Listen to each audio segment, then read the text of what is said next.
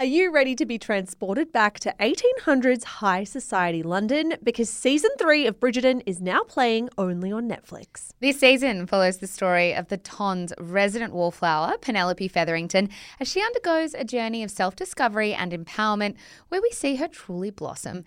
Pen's emotional transformation takes centre stage as her friendship with the charming Colin Bridgerton evolves into something more.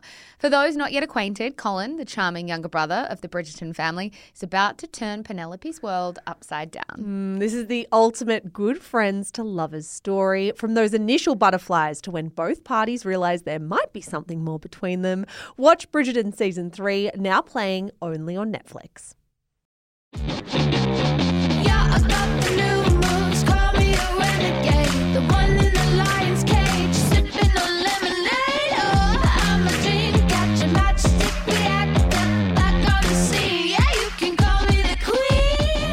TV stars Mary Kate and Ashley Olsen endured the leering eye of the world's media for all of their teenage years. But once they turned 18, they were ready to channel their fame and power into something else entirely fashion. Welcome to Scandal from Shameless Podcast, the stories of the biggest celebrity controversies revisited. Hello, Zara McDonald. Hello, Michelle Andrews. Welcome to part two of the Olsen twins. A very nostalgic series for sure. Guys, last episode we spoke about how growing up, the twins were really everywhere. They were the biggest stars of our childhood generation, I would say. Yeah, and I think what's really interesting about doing stuff like this is growing up, obviously, all we saw was the front facing stuff of Mary Kate and Ashley. All we saw is the fact that they were everywhere. And I think when you're young, you assume, of course, that that is just almost happenstance. Mm. And then you do episodes and series like this, and you go right into the behind the scenes, and you realize how many adults in the room were really trying to profit off the image of Mary Kate and Ashley. And of course, Mary Kate and Ashley profited too, but certainly I had some questions going through that last episode about what their levels of consent could be at oh, the age yeah. that they were. Particularly when you got into the industry when you were nine months old. Yeah. Don't know how much consent a nine month old can give. Exactly, exactly. We also spoke last episode about the price that came with this insane amount of fame, specifically how poorly Mary Kate was treated by the media when she was going through a reported eating disorder. But in this episode, Zara, we're going to speak about what happened next, how the Olsens kind of disappeared from our television screens and our lives entirely, and then how they built careers for themselves completely out of the spotlight. Yeah, so Mish, we are heading all the way back to 2004.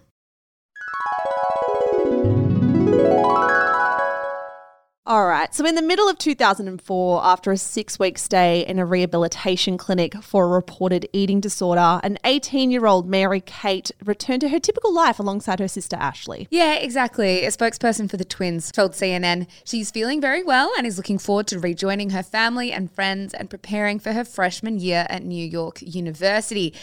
And so began Mary Kate and Ashley going to college. Their spokesperson told the LA Times this is their chance to explore. So Ashley Mish was interested in studying Italian psychology and business, while Mary Kate was looking into photography. Yeah, the twins originally purchased a $7.3 million penthouse in the West Village to live together. But Ashley later said they never actually moved into it because they decided they wanted to live apart. She told New York Magazine that this was, and I quote, the best decision we ever made. I really love that for them that they kind of got to this stage in their life, got to their college years, and decided, no, we need to forge lives outside of each other. Like yeah. we need to be our own people. Absolutely. And it's so funny because very recently, as we were sort of about to record this episode, I saw a TikTok come up in my feed, which was whatever happened to the Olsen twins New York that college pad. Yeah, and the TikToker, I wish I remembered the username. I'll, I'll put it in our show notes because mm. I'll be mm. able to go back and find it went through room by room how amazing this apartment was and the fact they decided not to live in it together.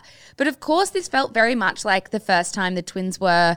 A, I guess, trying to become more well rounded adults, but B, trying to experience the world without being glued to each other. I think it would be a very unique experience being a twin mm. in that capacity, working together, having your identity so tied together mm. to get to the point of being 18 and thinking, we really need to experience the world a little bit separately. Yeah, their spokesperson said that Mary Kate and Ashley just wanted to, and I quote, blend in as New Yorkers, living a day to day normal life, getting coffee at a deli, walking down a street without being bothered.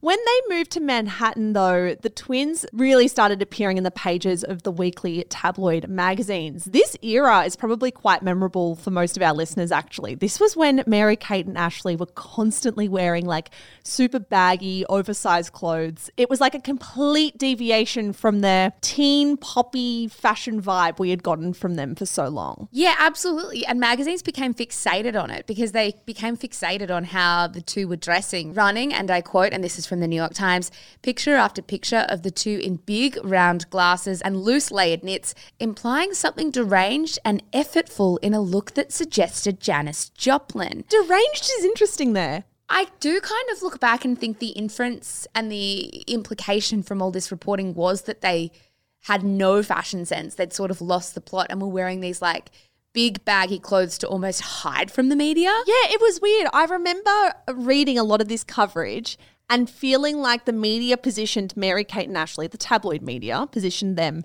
as like quirky aunts almost like they yes. had this super quirky bizarre sense of fashion that the media just couldn't make sense of and therefore the twins had lost the plot or something. Yeah, absolutely. I also think there's often discourse when child stars grow up of what happens when they try to bridge the gap between teenager and adult. And I do think this exploration into fashion was part of it. We just kind of didn't like it very we much. We didn't know what to do with we it. We as a collective, and when I mean we, I meant the tabloid media.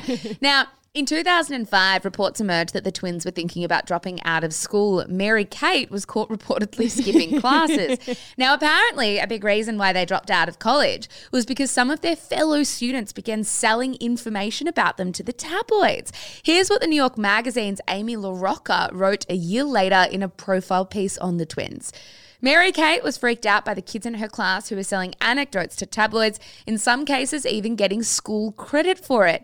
They'd have internships at the weeklies, she says, adding, Learning is not fun if you are not safe. That would be such a weird experience. But it's okay because the following year, in 2006, Mary Kate and Ashley would embark on an entirely new path for their careers. They launched a luxury fashion label you might have heard of. It is called The Row. Now, Zara, in 2006, 2006, backed by Dualstar, the Row launched. Mary Kate and Ashley were just 20 years old. When we were doing this and going through our run sheets and looking through all this research that Justine had put together, I said to you, if you had, you know, me on a quiz show and you said $5 million, when did the twins start the row? I would have said like 2013, 2014. And that shows the listeners that you're that little bit ahead of me because I would have said 2016, 2017. But maybe we just got to an age where we were looking on websites where the row was featured more regularly. I don't know. Yeah, I don't either. I mean, 2006, the row was certainly not on my radar. That's incredible. Now, the name is apparently a nod to Savile Row. Savile Row, of course, is a street in Mayfair, central London, which is known principally for its traditional bespoke tailoring for men. And I think if anyone knows anything about the row today, they've certainly, you know, kept firm on that premise. Mm. Now, the rose started out with one goal to make the perfect t shirt. I remember this. I remember this too. Yeah. Now, Ashley apparently meticulously tested out the t shirt on people of all shapes and sizes, aged between 20 and 60 years old, and they wanted to find this common perfect design that worked for everybody. They went on to sell it for 195 USD, which I think is probably why I remember this story. It's a pricey, pricey t shirt. The row first hit pages of Vogue in 2007. New York Magazine wrote that the brand, and I quote, made its debut in American Vogue, won fans at French Vogue, and immediately attracted the attention of some of the most discriminating stores here and abroad Maxfield in Los Angeles, Maria In Paris, Harvey Nichols in London, Barney's in New York. Now, not everybody was happy with the twins' move towards fashion. As you can imagine, celebrities moving into this space is not always the most welcomed thing within the industry they're moving into. According to Vogue, the Olsen twins were up against a cynical audience of retailers. A lot of the time, I think celebrity lines or celebrity fashion lines are just ways for famous people to make more money by selling kind of poor quality products that they had nothing to do with just for their fan base, kind of mm. slapping their name on something and saying, come and buy this. Vogue said that nobody really believed that the girls were designing the clothes at first. Yeah, Vera Wang actually weighed in on this in 2007. She made a thinly veiled jab at brands like The Row when she said, Celebrities have made it harder for real designers. I'm not going to pretend that I know everything about the fashion industry. Vera Wang would probably know far, far more than I ever will. But I do find that premise interesting. I find it complicated to wrap my head around without being kind of deep within it. How can celebrities launching fashion lines make it harder for real designers? I think I just find that to be a clunky point.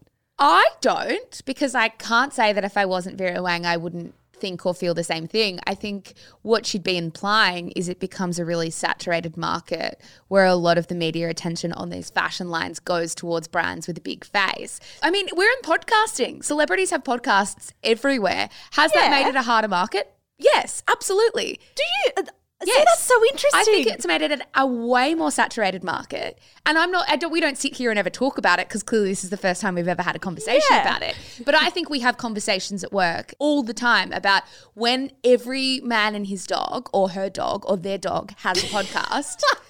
what do you do about that? How do you have a point of difference? And I think Yep. similarly would be with the fashion industry. What do you think about that? I, I think that makes sense. I guess my point to that is maybe if it was a smaller designer coming out saying celebrities make it hard for us, I would have more time. It's Vera Wang making Oh, this point. yeah, I no. feel like Vera Wang gets enough of like the attention and the I don't know media coverage that That's I'm not super fair. concerned about her. also, the line real designers is an interesting one for sure. Yeah. Now, The Row was a sharp departure from the twins' last 18 years of products. Dualstar, as we know, had commodified and monetized every aspect of Mary Kate and Ashley. The company's entire business model was based on the idea that they could sell anything, and we really mean anything, as long as it had their names and faces on it.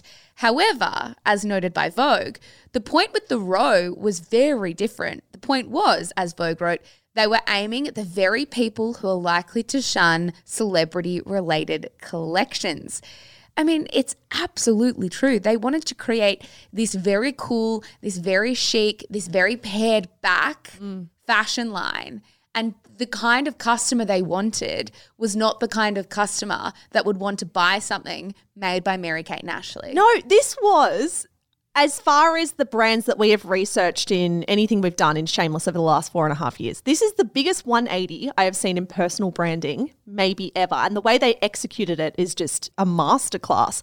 As New York Magazine noted, the Olsen name appears nowhere on the product and they won't be photographed in its promotion. They really pulled back completely. They wanted the row to stand on its own two feet without their faces. Yeah, absolutely. Now, of course, there's no denying that by this point in their career, Mary Kate and Ashley were, of course, savvy business people. When they were 18, they actually took over control of Dualstar, which had over a billion dollars of annual sales. Now, even though they didn't actually have a formal design education, Ashley told Vogue, We had a collection with Walmart at 12, which was the upper tier of the tween market. It was before celebrity designers. Mary Kate added, and we were really designing it. It would be jeans, a bit bohemian, or with a little blazer. It was really fashion forward. This line from Vogue was really interesting too. As blonde and cute and as endlessly measured in paparazzi pictures and gossip column inches as the Olsen twins are, you quickly learn how stupid it is to think of them as dinky little celebrity girls with an accidental business in clothes.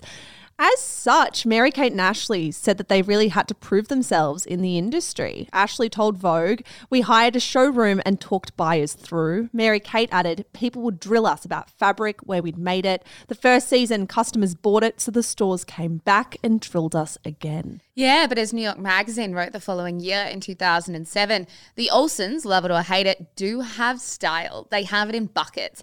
Even though supermarket tabloids condemn them to worst dress lists, fashion people are obsessed with their arms open embrace of the industry's avant garde. They experiment with proportion and silhouette. They mix vintage with new, labels and non. They've raised accessorizing to a form of high, glamorous art. The Olsen style resembles anyone at all. It's not Lindsay Lohan or Mandy Moore or any of their other presumptive peers. They dress like sitting editors at French Vogue. I love that. I do love that. I mean, it wouldn't be a media article from 2007 or a media compliment in 2007 without dragging other people's Oh, women yeah. down as well. Not Lindsay Lohan or Mandy Moore. No, they're better than that.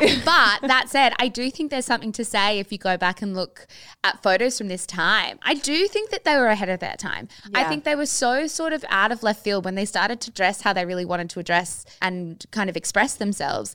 As we said already, the media didn't know what to do with them and sort Mm. of thought they were a bit nuts. But they were a bit ahead of their time. It's kind of funny as well. I think the reason I love that passage from New York Magazine is like it's kind of funny to laugh at the tabloids who are saying, oh, they don't get fashion, they don't get fashion, when these two women ended up being some of the most influential and successful people in the fashion space because they got it so much that the weekly tabloids didn't get it. Yes, yeah. It- it's the kind of thing where it's like if you're wearing something that you like and someone else you don't respect Yeah. their style of doesn't like it, you're like, that's a compliment. Yeah, like I'm glad you don't like it. Something tells me the Olsen twins didn't really want OK Magazine or Us Weekly to get it. yeah, yeah, to tap them on the back and say incredible stuff. Now, by this point in 2007, the row had expanded to include a number of perfectly designed wardrobe essentials. The line consisted of what New York Magazine described as a few expensive knit t-shirts with fancy French seams, a well-cut blazer, and a tight banded miniskirt, amongst other things. Now, the palette was black, white, cream, and grey with the occasional shot of red. The stuff was relatively simple, there's no denying that. But as New York Magazine wrote, the label was, and I quote, like the Olsens themselves in its simultaneous desire to be both noticed and hidden. Mm, I like that line. It's very smart. That same year, the twins launched another label called Elizabeth and James. Now, this label was named after their younger sister, Elizabeth Olsen, and their older brother, James Olsen. The brand was marketed as more of a contemporary and slightly more affordable line of clothing. I find that quite funny that you give your twins the like slightly cheaper brand. yeah, but we'll take the expensive one. yeah, now it's also worth noting that the original Mary Kate and Ashley brand was also still hugely successful. It was the US's number one selling brand in a number of categories. It was the top fashion and lifestyle brand for girls and the number one girls video franchise of all time. Books about the Olsen's adventures had sold 40 million copies. So it was kind of nice. They still had this cash flow coming in. Not everything was reliant on the row, but the row was the future. They had both sides of themselves. They had the old Mary Kate and Ashley Olsen still ticking over and generating massive revenue for Dualstar. Then they had the new adult high fashion version of Mary Kate and Ashley Olsen that was also starting to bring in massive amounts of money. As New York Magazine pointed out at the time, they had entered a new era.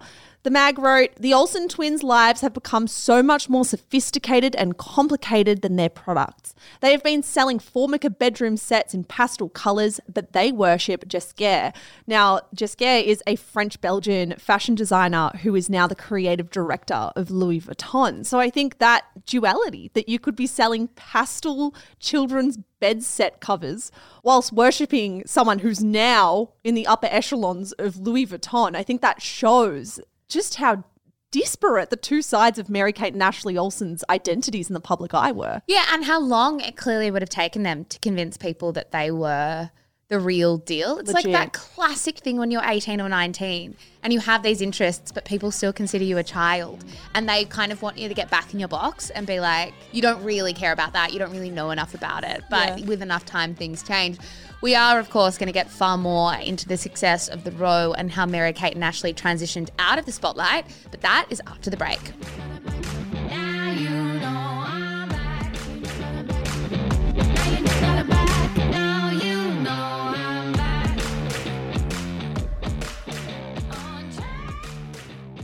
Zara, by 2008, Mary Kate and Ashley Olsen's identities in the media had shifted, as we said. The New York Times wrote that symbolically, they are harder to define because they defy the standard categories of American celebrity.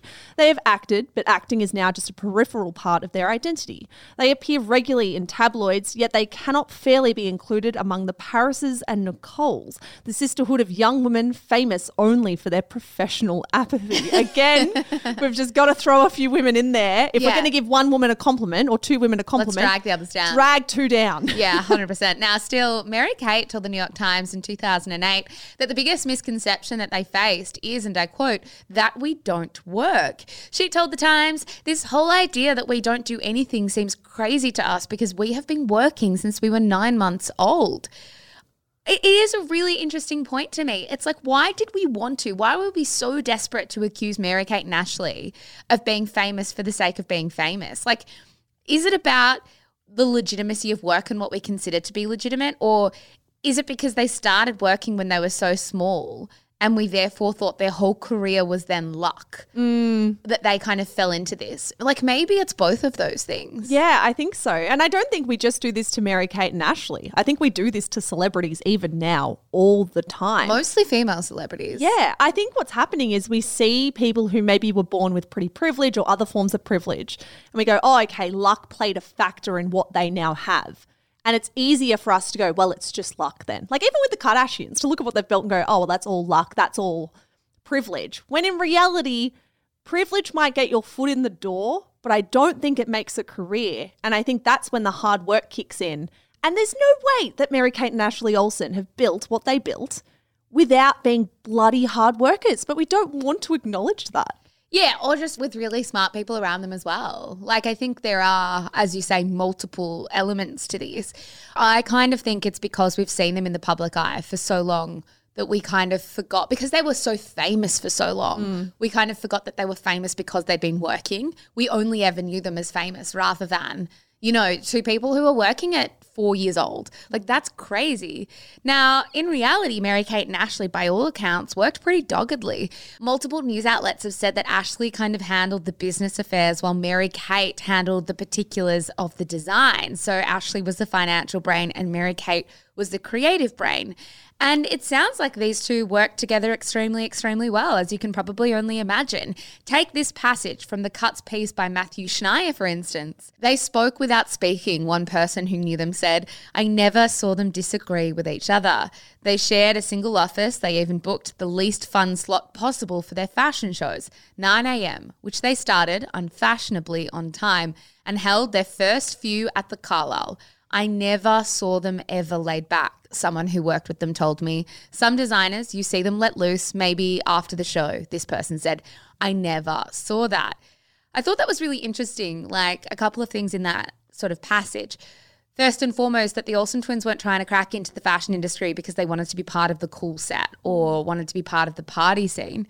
They were having their shows at 9 a.m., which wasn't the cool slot. They were like, let's just get this done at a time that we don't care if you don't have a drink. Yeah. And it's about the fashion, nothing else. And it really does feel like they were purely interested in the craft. Like, I don't think they were interested in the socialite scene that came attached to that craft. They just want to do the thing. no, and I think before this, I would have said that they were at the center of the socialite scene because when you see people in tabloids, that's what feels safe to assume. Mm. But it's like it feels very much like they never actually sought out the tabloids. The tabloids were just fixated on them. Mm. The brand became really popular and was a huge commercial success, as we now know. They stuck to simple, classic designs, and that was a huge point of appeal for the row. The clothes were almost entirely made in the US as well, despite the cost that came with that. Robin Givhan explained to the Washington Post that, and I quote, at a time when the culture is in a frantic dash for the newest technology, the brashest idea, the most subversive gamesmanship, the fastest solutions, aiming to do a simple thing utterly, deliberately, beautifully right is something of a marvel. The row had sort of tapped into the dream demographic, which is really wealthy women who were so wealthy they didn't need to show off their wealth. the cut wrote that the row is fashion for those for whom money is no object, by who don't need to look obviously rich, not the way a Versace blouse looks rich, which is to say aggressively, literally. it purses its lips at logos, and that's from last season trend obsolescence. As such, it's found its people, not the women who want to make it, but those who have already made it. I'm obsessed with that. I'm obsessed with that sense because it's absolutely true. It's like you're not buying the row because it's flashy, but then on the other hand, its flashiness is in the fact it's not flashy. So it's like the ultimate flashy thing to do. Does that make sense? No, 100%. The thing about wearing the row is the people in the know, the people you want to appeal to, will know that you're wearing the row, but it's not like the average person would know. It's like a step above. If you see someone walking around with a Gucci bag or with a Versace blouse, as was given in that example, everyone knows that that person has money. The people who wear the row have so much money that only the other people with money know they have money. Yes, exactly. now, as such, the brand became hugely popular. It became the number one selling ready to wear brand at Barney's New York, beating out Prada, Gucci, and Saint Laurent. Now, the former fashion director at Barney's New York told The Cut what it was like selling the row. She said that the row was considered cool, but she didn't know many women who actually wore it. Then one day, she said, a client walked in and bought 30 row sweaters three zero of the same crew neck. She bought everything we had in the company in her size, so she would never run out of them. $30,000 in crew necks. It was at that moment that this former fashion director at Barney's realized that, and I quote, if you're a super wealthy woman in New York, the way we go to Uniqlo, they go to the row. The row grew from five people in a small office in the garment district to a West Village office and atelier. They went from $10 million in sales in 2009 to 10 times that a few years later. So, what? We're looking at about $100 million a year. The brand also became hugely respected. In 2011, the twins brought on a former Celine employee as their design director. The following year, they officially retired from acting for good. 2012 was also the year that they were nominated for their first CFDA award, which is kind of like the Oscars of the fashion world. Over the years, the row ended up winning five CFDAs, including Women's Wear Designer of the Year in 2012 and 2015. I think it kind of makes sense now that I'm reading this again why when we consider the row, we thought about this time period because this is mm. the time period that they became mainstream, Yeah. like a brand amongst the others. Now, even though Mary Kate and Ashley had taken a step back from the limelight, their private lives remained tabloid fodder no matter how much they tried to keep a lid on it. And I think this was especially the case for Mary Kate, particularly around her relationship with Olivier Sarkozy. Yeah, let's quickly explain who Olivier Sarkozy is, or rather, who he was when he met Mary Kate. Now, also a note. His name is Olivier, but for the rest of the episode, we will refer to him as Oliver because that's how he tends to refer to himself as well. Yeah, apparently he personally always opted for the Western spelling of Oliver. Olivier, yeah. Yeah. So good on him. but as someone with a partner called Oliver, I would happily take Olivier over Oliver. Yeah, look, I love Ollie. I love him, but Olivier is the hotter it's version the hotter of Oliver. so I don't know what he's doing. Yeah. Now, by 2012, when Mary Kate met Sarkozy, he was a successful French businessman who worked in finance, and he was a pretty big deal. In 2007, Forbes magazine wrote that he'd had a hand in some of the world's biggest bank takeovers. Yeah, he had been previously married to a freelance fashion writer in the 90s with whom he had two children. Sarkozy and his first wife had actually been married for 14 years before they separated in 2010. Perhaps most notably, though, he is the half brother of Nicolas Sarkozy, the president of France between 2007 and 2012. So he's extremely well connected. Yeah, and France. was very much in the public eye at the time that he was dating Mary Kate mm-hmm. because of his brother. Now, Mary Kate and Oliver apparently met by coincidence when they attended the same party at the start of 2012. Now, there was a 17 year age gap between them. When they met, Mary Kate was 25 and Oliver was 42. That detail in particular quickly became a sticking point for the tabloids. I mean, the tabloids are always looking for a story and a narrative, and this was theirs. Yeah, when People magazine first reported that Mary Kate and Oliver were dating in May 2012, they actually said a source told them that it was his age, him being 17 years older than her, was like a green flag or like a draw card for her entering the relationship. The source told People Mag this Mary Kate is constantly complaining about boys not being mature enough for her. She got the kids out of her system. Now, being a businesswoman dominates her time, and she is rarely impressed with guys. What a flex. What I mean, I know that's an anonymous source quote, but it's pretty funny anyway. Now, the two of them were known for attending New York Knicks games at Madison Square Garden and were occasionally even seen there with Oliver's two children from his former marriage. There was also one visit that I think we obviously need to mention because it made headlines. It was November 2012, and the two of them were photographed in the audience at this basketball game. Now, in the photo, Oliver was sort of cradling Mary Kate's face and kissing her on the forehead, and Mary Kate was captured just staring uncomfortably at him, the kind of way that, like, maybe. A kid looks at their father when they're being kissed on the head and they don't want to be kissed on the head or having someone around them be too affectionate in public.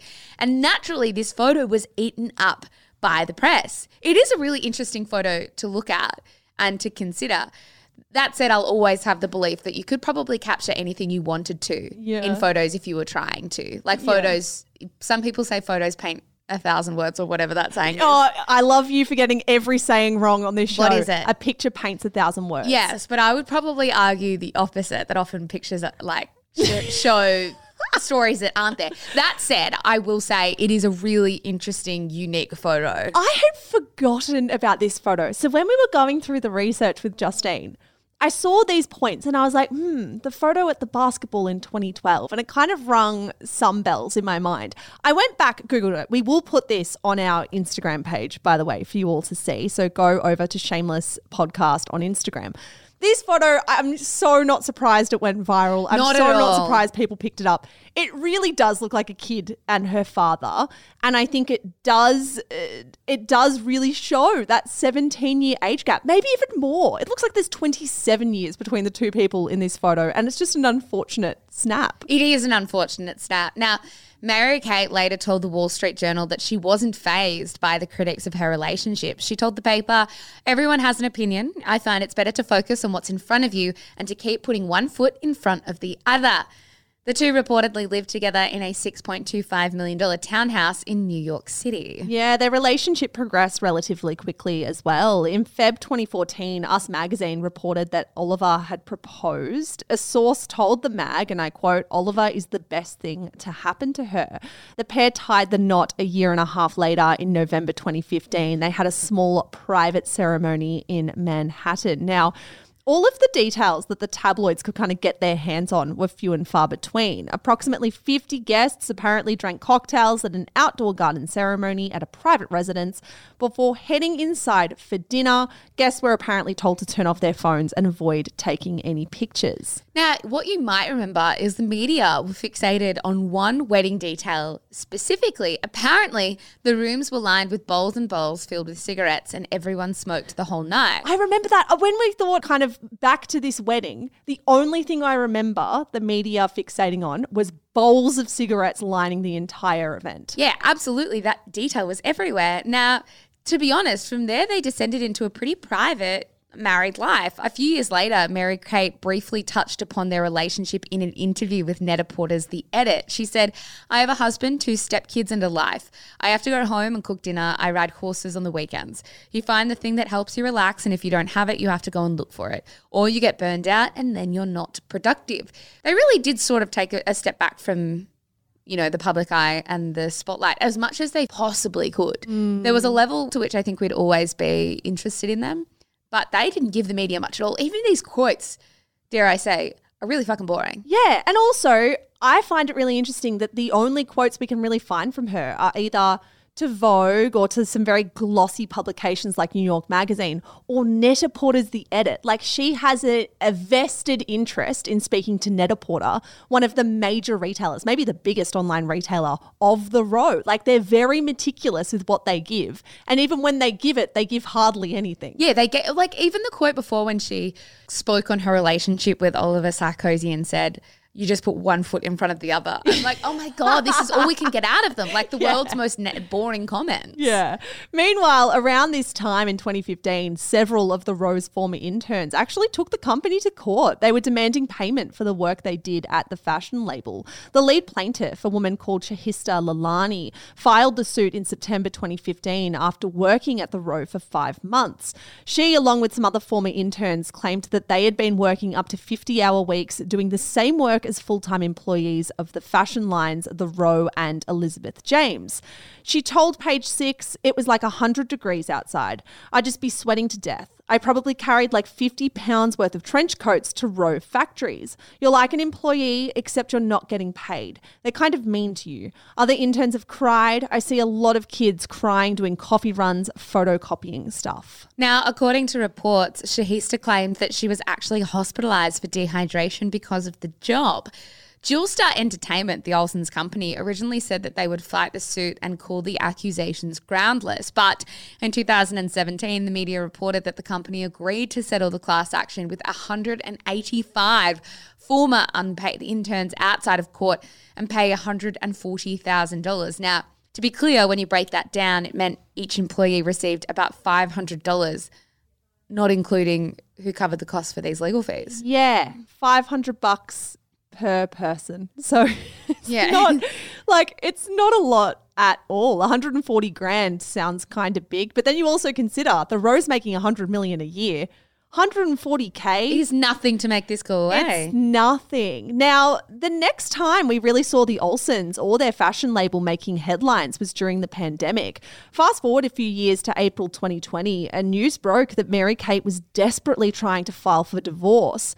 We don't know exactly why Mary Kate wanted a divorce from Oliver Sarkozy, but Page Six reported that she had decided to end things when Oliver invited his ex wife to move into their Bridgehampton home at the onset of the COVID pandemic. this was so weird. I remember seeing this headline. Obviously, a lot was going on in the world. Yeah. On top of just Olsen twin news. For sure. But I remember seeing this and being really confused by the details. I think you're bang on. It was a very confusing story. A source told the outlet that, and I quote, Oliver was concerned for the safety of his family in New York during the pandemic. He insisted to Mary Kate that he wanted to bring his ex wife, their kids, and his mother from the city to their Bridgehampton home. Maybe French people culturally have a different view of marriage. And while Mary Kate loves his children, it was too much to have his ex wife living with them during the pandemic. Would you want the ex wife living with you for an unforeseeable amount of time in the middle of a crisis? No, I wouldn't. I really, really wouldn't. Another source disagreed, though, with that first source and said the marriage had already run its course and that by the time Oliver had invited his ex wife and his kids to move in, Mary Kate was done. The source said the plan to move in his family was his way of moving on and the final straw for Mary Kate. Are you trying to get rid of your relationship if you're doing this? Oh, moving in your ex, even though it's- ah, it's complicated, Yeah. right? Because if you want to be able to see your kids, I'm trying to put myself back in the mental headspace of early 2020 when all this shit was going down. Maybe he had valid reasons and he said, I want to be with my kids, my wife, my ex wife, sorry, wants to be with our kids. but maybe that's the confusing part. Yeah. Who is the wife here? Yeah. Uh, But that would be so hard for the new partner or the new wife. Yeah. Who, yes, they'd been married for like what years by this point. That's very hard to live under a roof. You were stuck there as well. Kids. Yeah, you're stuck. You're stuck. There's no going anywhere. I can see both sides in this argument. It is strange for sure. Of course, it wasn't easy for Mary Kate to file for divorce because the world had shut down. She was having a really difficult time getting the court to process her paperwork. In order to actually get a divorce, you have to deliver a physical copy of divorce filings to a court. But because of the pandemic, many states, including New York, where they lived, had closed their courts and had stopped accepting what they were referring to as non emergency divorce filings. Yeah, Mary Kate, however, clearly believed her case qualified as an emergency and in mid May filed an order to convince the courts to proceed with it. Mary Kate said that her lawyers had received an email from Oliver's lawyers saying that they had terminated their lease on their New York apartment without her knowledge and had given her until May 18 to get her stuff out. Mary Kate wrote in her application, I am petrified that my husband is trying to deprive me of the home that we've lived in, and if he is successful, I will not only lose my home, but I risk losing my personal property as well. Now, this is a crucial detail. That May 18 date is crucial because by the time the world was reading about this, it was May 14. Yes, So that was four days, at least by our timeline that we knew of. Yeah, the emergency order also stated that the relationship, and I quote, had broken down irretrievably for a period of at least six months. A source told E that, and I quote, it's gotten very ugly between them. Another source told people Mary Kate is extremely hardworking and focused on her business. Her work schedule is beyond disciplined. She is the type of person who would never complain about a 12 hour workday. Oliver never understood her drive and passion. He would have loved to have a stay at home wife. It's interesting because the only interesting tidbit about the quote we gave from Mary Kate earlier was I get home and I cook dinner for Yes. the family. Yes. And when I heard you read that out, I was like, God, that's a lot for a woman who's running a $100 million a year business to then be expected to come home and cook. That lines up very neatly with that maybe expectation that she did both. She was the businesswoman and she played this stay at home role. Yeah, now a Manhattan judge ruled that her case did not qualify as, and I quote, an essential matter. But Mary Kate was officially able to file for divorce on May 25 after the court reopened. I mean, this was naturally about as public as it could be because court mm. filings are. And in times of desperation, when you just need to convince a court to give you a divorce, you will write what perhaps is really going on to convince the judge. It's just a shame for someone like Mary Kate, who has tried to be so private for so long, that this therefore became tabloid fodder. Now, the pandemic didn't just throw a spanner in the works for Mary Kate's private life, but it also threw a spanner into the works for another aspect of the twins' life. It threatened the future of the row. Yeah, as we were saying before, the row had gone from strength to strength. If their stores were anything to go by, the brand was doing very well. Their store in Melrose, LA was centered around a swimming pool. Their stores were designed by hugely reputable architects. It was kind of like lux upon lux, like nothing was too much or too big or too great for the Row's stores. For example, one person told The Cut they were stunned to walk into a Rose store and see Picasso ceramics displayed with the footwear. As the person who provided those ceramics pointed out, there are pieces of furniture in the store that are worth three times what the sculptures are worth. It is insane the level of detail that went into these bricks and mortar stores and the mm. kind of experience that they wanted their customers to have. Things started to change for the row, though. The Cut wrote an entire article in 2021 about whether the row was facing an existential threat. Now, it wasn't just because of the pandemic. In the summer of 2019, Barney's had actually gone bust, and the row was Barney's single largest vendor creditor to the tune of $3.7 million. The row's president at the time, David Schulte, also left the company that fall and is actually now suing the company and its parent company and the designers personally. He's suing everyone. He's suing everyone. Mary Kate and Ashley stepped in and started sharing the CEO and creative director duties, but a whole bunch of senior staff exited the company. Fast forward to April 2020, the government applied for a government pandemic loan worth about $2.3 million, citing 51 staff members. But by July, Women's Wear Daily reported that as much as half of the workforce had either left or been let go. The article also pointed out that the row employed very few people of colour. Yeah, now when confronted on these points, the company acknowledged its, and I quote, responsibility reducing the overhead of its diverse and inclusive workplace, but declined to comment any further. Now, things just looked a bit weird and a bit suspicious. The cut wrote that a former employee refused to speak to the magazine due to the company's strict non disclosure agreements, but said as he hung up the phone, where there's smoke, there's fire. that NDA is not working super like well if you're hanging up the phone and saying where there's smoke there's fire. I'm just imagining someone really rushing as they're saying it and then hanging up the phone really quick. Now, another sign that things were going bad was when the company ended up moving most of its production work to Italy away from the company's long used New York factories, Mish. yeah, this move was a significant departure from one of the core distinguishing features of the row. The brand had always prided itself on being American made. Ashley had even told the New York Times back in 2008 I'm focused on building a true American brand. For me, it was the control. I needed to make sure I could see the product being made. Things like this are successful when you really care, when you are paying attention to every single detail. So, Zara, all of this brings us to the obvious question where are the twins now? Yeah, well, the twins turned 36 this year and have continued to focus on their fashion careers, as we've spoken about, continue to try and stay out of the spotlight as much as the tabloids try to keep them on their pages. Ashley is dating a 33 year old artist by the name of Louis Eisner. Page Six also reported that Mary Kate and Oliver Sarkozy finally reached a settlement in their divorce in Jan 2021. Now, the row is still going, right? In fact, just last month, they showed at Paris Fashion Week where fashion critic Cathy Horyn noted the Olsens own the design space, call it minimalism, call it everyday chic, once held by brands like Jill Sander and Calvin Klein. The Olsen sisters did not open the backstage to greet visitors, reporters included. That too seemed smart. The clothes say enough and nothing more. I think there's something interesting here because yes, the row is, as we said, still going. They're still showing at Fashion Week. Fashion media alike are saying they're still amazing. It would be interesting to know what's going on behind the scenes when it comes to their financials and their forecasting and what the business is going to look like in a few years. But regardless, I think one thing we can say confidently, no matter what happens to the row, let's say they cannot survive what's happened over the last couple of years, they'll still be fixtures of this fashion scene because they've earned the respect. Oh my god. And they've got enough cash behind them. Absolutely. People have so much respect for them. And I think as well, people have had respect for them for so long in the fashion industry. I mean, it was Vogue that wrote in 2011 In 10 years, it would not be surprising if the tiny Ashley and Mary Kate Olsen turned out to be two of the largest players in mid 21st century American fashion. They were right. Vogue was right. And these two women, yes, they've had hurdles. Yes, they have had their their struggles, clearly.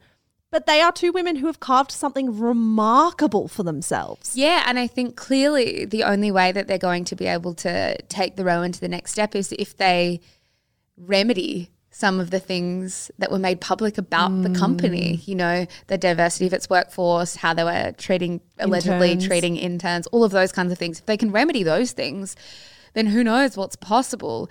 Today, what's even more fascinating is you will not find either sister on any form of social media.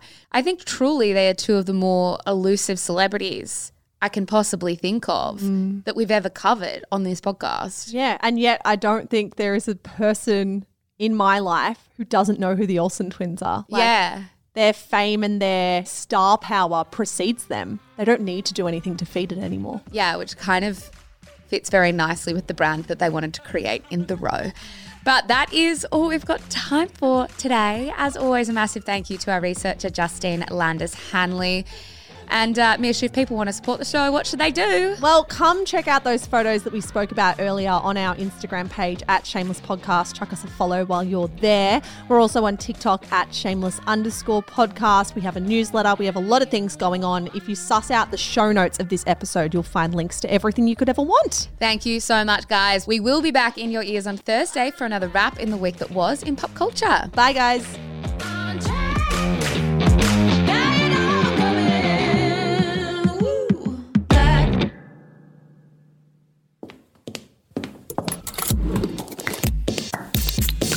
Shameless Media. This podcast was recorded on Wurundjeri land. Always was, always will be Aboriginal land.